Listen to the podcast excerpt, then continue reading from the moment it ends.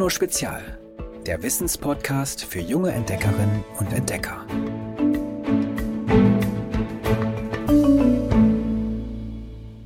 Hallo ihr Knöchernen. Zu Beginn dieser Folge habe ich erst einmal ein Rätsel für euch. Passt auf, wer ist das?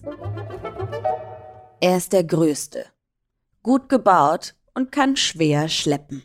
Ohne ihn und seine Kollegen würden wir wie eine gestrandete Qualle schwabbeln und wabbeln und wären unfähig, uns fortzubewegen. Hm. Hm. Na, schon eine Idee? Klingelt da etwas? In der Wissenschaft heißt er Os femoris. Auf Deutsch nennen wir ihn schlicht Oberschenkelhalsknochen. Um seine Heldentaten geht es heute unter anderem, denn heute sprechen wir über unsere Knochen. Herz, Lunge, Nieren, all diese Organe sind lebenswichtig für uns. Das Herz pumpt unsere gesamte Blutmenge von fünf bis sechs Litern durch unseren gesamten Kreislauf. Die Lunge sorgt dafür, dass immer frischer Sauerstoff aus unserem Atem in unseren Körper gelangt. Die Nieren sind unser körpereigenes Klärwerk und filtern alle fünf Minuten das gesamte Blut in unserem Körper einmal durch, um Abfall und Giftstoffe auszusieben. Was wir neben unseren Organen aber auch ganz dringend brauchen, ist unser harter Kern, unsere Knochen. Wie ein Gerüst stützen die über 200 Knochen unseres Skeletts unseren Körper bei allem, was wir tun. Sie halten ihn aufrecht. Es gibt vier verschiedene Arten von Knochen flache Knochen, kurze Knochen, unregelmäßige Knochen und Röhrenknochen. Bewegen lassen sie sich mit Hilfe von Gelenken, Bändern, Sehnen und vor allem mit Hilfe der Muskeln. Etwa 400 der rund 640 Kraftpakete im Körper sind direkt mit den Knochen verbunden. Wir können sie mit unserem Willen steuern, zum Beispiel um die Hand zu heben und in der Podcast-App Play zu drücken. Gleichzeitig schützt unser Skelett lebenswichtige Organe. Unter den Schädelknochen liegt das Gehirn, wie in einem Schutzhelm, und unter den Rippen sind Herz und Lunge sicher. Und ein besonders starker Typ unter den Knochen, das ist eben das Femur, der Oberschenkelhalsknochen.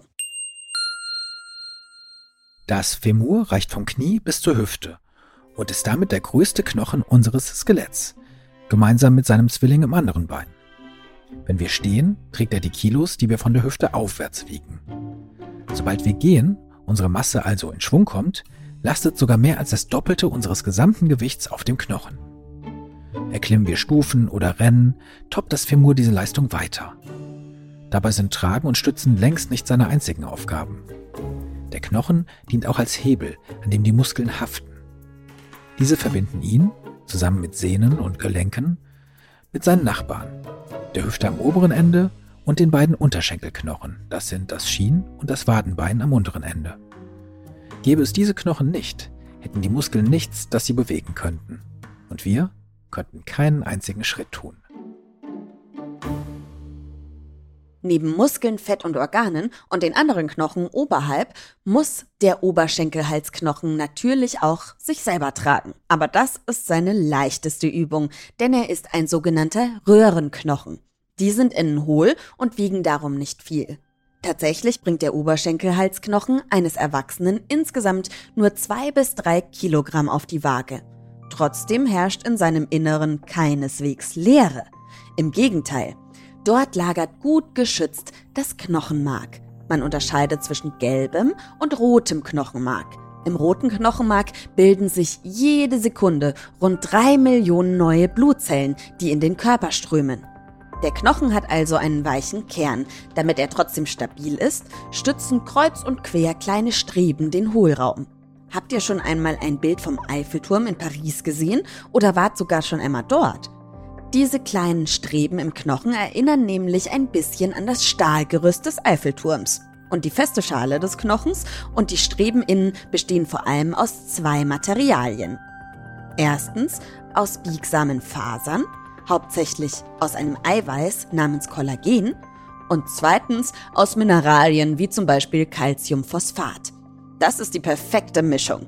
Denn würden die weichen Fasern fehlen, würde jeder noch so harte Knochen zerbröseln wie ein Stück Kreide, das man fallen lässt. Und ohne die Mineralien würde er seine Festigkeit verlieren. Trotz der genialen Bauweise passiert es aber manchmal, dass der Oberschenkelhalsknochen bricht. Ihn muss aber niemand reparieren. Das gelingt dem Körper ganz allein. Ärztinnen und Ärzte unterstützen ihn dabei äußerlich mit Schiene oder Gips oder innerlich mit Metallnägeln, Metallplatten und Schrauben. Er selbst verstärkt die Bruchstelle mit speziellen Zellen, den Osteoblasten. Bricht das Femur, ist das die große Stunde spezieller Zellen, den Osteoblasten. Sie schwärmen dann in vielen Teams von je rund 1000 Zellen zur Verletzung und produzieren Gewebe drumherum. Passen die gebrochenen Knochenstücke nicht hundertprozentig aufeinander, entsteht zunächst eine Art Knubbel. Stück für Stück bauen die Osteoblasten dann die Lücke im Knochen wieder auf und er wächst zusammen. Den Knubbel tragen schließlich andere Zellen wieder ab, die Osteoklasten. Nach spätestens sieben Jahren verrät nicht einmal ein Röntgenbild, dass der Knochen jemals gebrochen war. Denn Osteoblasten und Osteoklasten rücken nicht nur im Notfall an. Sie erneuern unsere Knochen ständig, sodass diese nie älter als sieben Jahre werden. Auch ein 70-Jähriger besitzt also blutjunge Knochen. All diese Top-Leistungen erbringt der Oberschenkelhalsknochen, aber nur mit unserer Hilfe. Wir müssen ihm nämlich zweierlei liefern.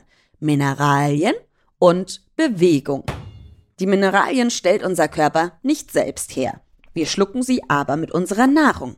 Calcium, das in Milch oder Brokkoli steckt, ist zum Beispiel so ein Mineral.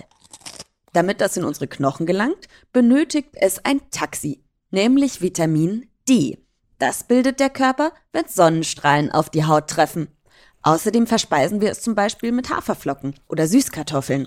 Bekommt der Körper genug Vitamin D, härten nicht nur die Knochen, sondern er legt damit auch einen Vorrat an Kalzium an. Aus dem dürfen sich zum Beispiel unsere Muskeln bedienen, wenn wir Sport machen.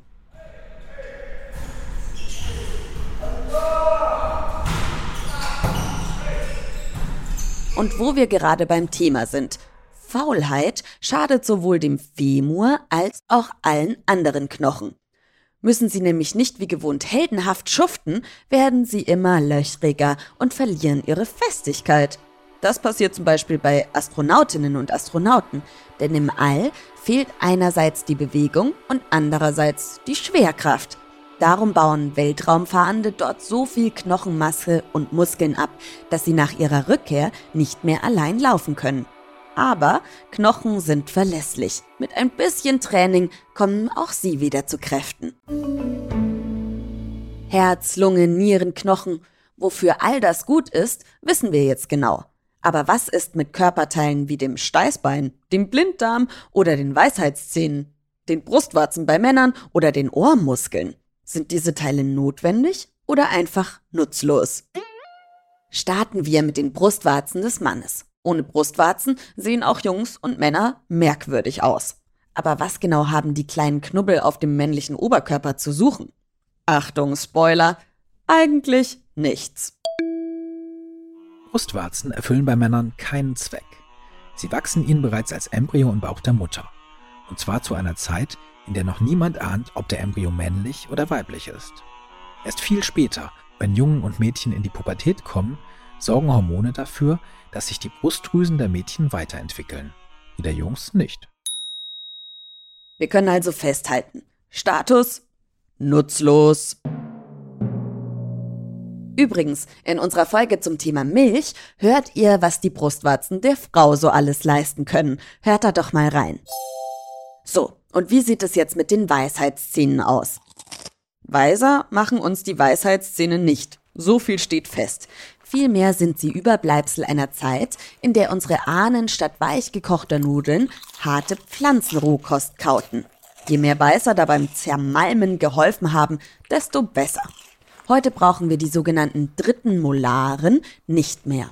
So nennen Zahnärztinnen und Ärzte die Weisheitszähne. Im Gegenteil, sie stören sogar häufig, verschieben das Gebiss oder entzünden sich. Für viele Menschen heißt das daher früher oder später raus damit. Status also hier überflüssig. Habt ihr euren Wurmfortsatz? Umgangssprachlich besser bekannt als Blinddarm noch? Ich hab meinen noch. Aber zum Überleben brauchen wir den schlauchförmigen Anhang unseres Blinddarms nicht. Er ist also nichts weiter als ein lästiges Anhängsel.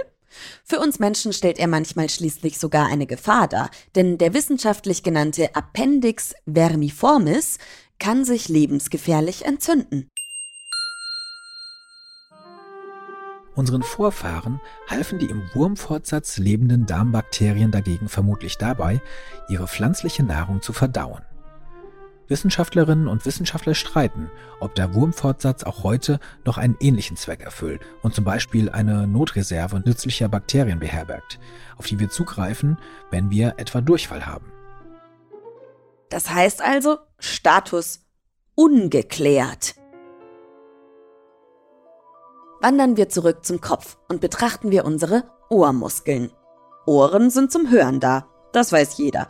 Aber wer hätte gedacht, dass vor, hinter und über ihnen Muskeln sitzen? Tiere nutzen die sogenannten Musculi auricularis und auch andere Muskeln, um ihre Lauscher in Richtung einer Geräuschquelle zu drehen. Menschen wackeln dagegen nur aus Spaß mit den Ohren, wenn sie das überhaupt können. Ich kann's nicht. Ohren bewegen ist völlig zweckfrei. Zumindest noch. Denn Forscherinnen und Forscher der Universität Göttingen wollen einen Chip entwickeln, der es von Hals abwärts gelähmten Menschen ermöglicht, mit den Ohrmuskeln einen Rollstuhl zu steuern. Sie sind überzeugt, mit gezieltem Ohrmuskeltraining könnte das jeder. Bei den Ohrmuskeln würde ich also sagen, Status vielversprechend. Kommen wir zu guter Letzt zum Steißbein. Mit diesem Körperteil verbinde ich ja eine besondere Geschichte, weil ich's mir mal gebrochen habe. Ich glaube, das habe ich schon mal erzählt. Für alle, die es noch nicht wissen, als ich so ungefähr 13, 14 war, habe ich mich in meinem Kinderzimmer auf den Bürostuhl ganz vorne draufgesetzt. Der ist nach hinten weggerutscht und krach bin ich auf den Hosenboden gekracht und knacks durch war das Ding. Das hat höllisch wehgetan, das sage ich euch. Und das hat sehr, sehr lange gebraucht, bis es wieder geheilt war. Also Vorsicht beim Hausaufgaben machen, das kann manchmal sehr gefährlich sein. Aber was soll das überhaupt, das Steißbein? Im Verlauf der Evolution haben wir Menschen den Schwanz eingezogen. Zumindest gehen viele Wissenschaftlerinnen und Wissenschaftler davon aus, dass der letzte Abschnitt unserer Wirbelsäule, das Steißbein, tatsächlich einmal ein Schwanz war, der sich im Laufe der Jahrmillionen zurückgebildet hat. Übrig geblieben sind nur noch drei bis fünf miteinander verwachsene, unbewegliche Wirbel. Damit können wir zwar nicht wedeln, auf sie verzichten aber auch nicht. Denn am Steißbein, wissenschaftlich Oskopzygis, setzen Bänder und Muskeln an, vor allem die des Beckenbodens. Den Beckenboden brauchen wir, um unsere Blase und unseren Darm zu kontrollieren. Na gut, dann würde ich sagen, Status notwendig. Dann haben sich meine Schmerzen ja wenigstens gelohnt. Dass unsere Knochen hart im Nehmen sind, ist nach dieser Folge klar. Es braucht einiges an Belastung, um sie zu brechen. Außer ihm fehlen wichtige Stoffe. Wie ein Knochen butterweich werden kann, wenn man ihm die Mineralien entzieht, zeigen wir euch in einem einfachen Experiment auf geolino.de. Alles, was ihr dafür braucht, ist den Knochen eines Hühnerbeins, einen tiefen Teller Essigessenz und einen Topfdeckel. Schaut mal auf www.geolino.de vorbei und da bekommt ihr nochmal die genaue Beschreibung, wie ihr ein Gummiknochen-Experiment durchführen könnt. Fehlt nur noch, natürlich, unser Witz der Woche. Hallo Ivy, ich heiße Frieda und jetzt kommt mein Lieblingswitz. Ein Hase ging in die Bäckerei. Das fragte der Hase, hast du Gemüsekuchen? Die Bäckerin sagte, nein, habe ich nicht. Dann kam er am nächsten Tag wieder, hast du Gemüsekuchen?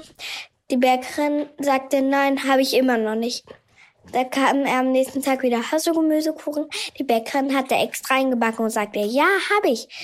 Der Hase sagte, i, wer ist denn sowas? Schickt mir auch euren Lieblingswitz an 0160 3519 068. Die Nummer findet ihr natürlich auch in der Folgenbeschreibung. Und in der nächsten Folge sprechen wir über Körpergeräusche. Könnt ihr auf Kommando rülpsen? Dann könnt ihr mir euren besten, lautesten und längsten Rülpser schicken. Und ich erkläre euch nächste Woche, was dabei überhaupt in unserem Körper passiert. Abonniert den Podcast und schaltet auch nächste Woche wieder ein. Ich freue mich auf euch. Eure Ivy. Tschüss!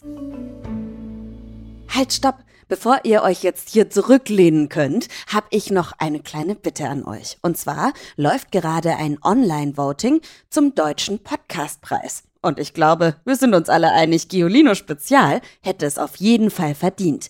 Und ihr könnt da für uns abstimmen. Den Link zur Abstimmung, den findet ihr in der Podcast-Beschreibung. Ich würde mich riesig freuen.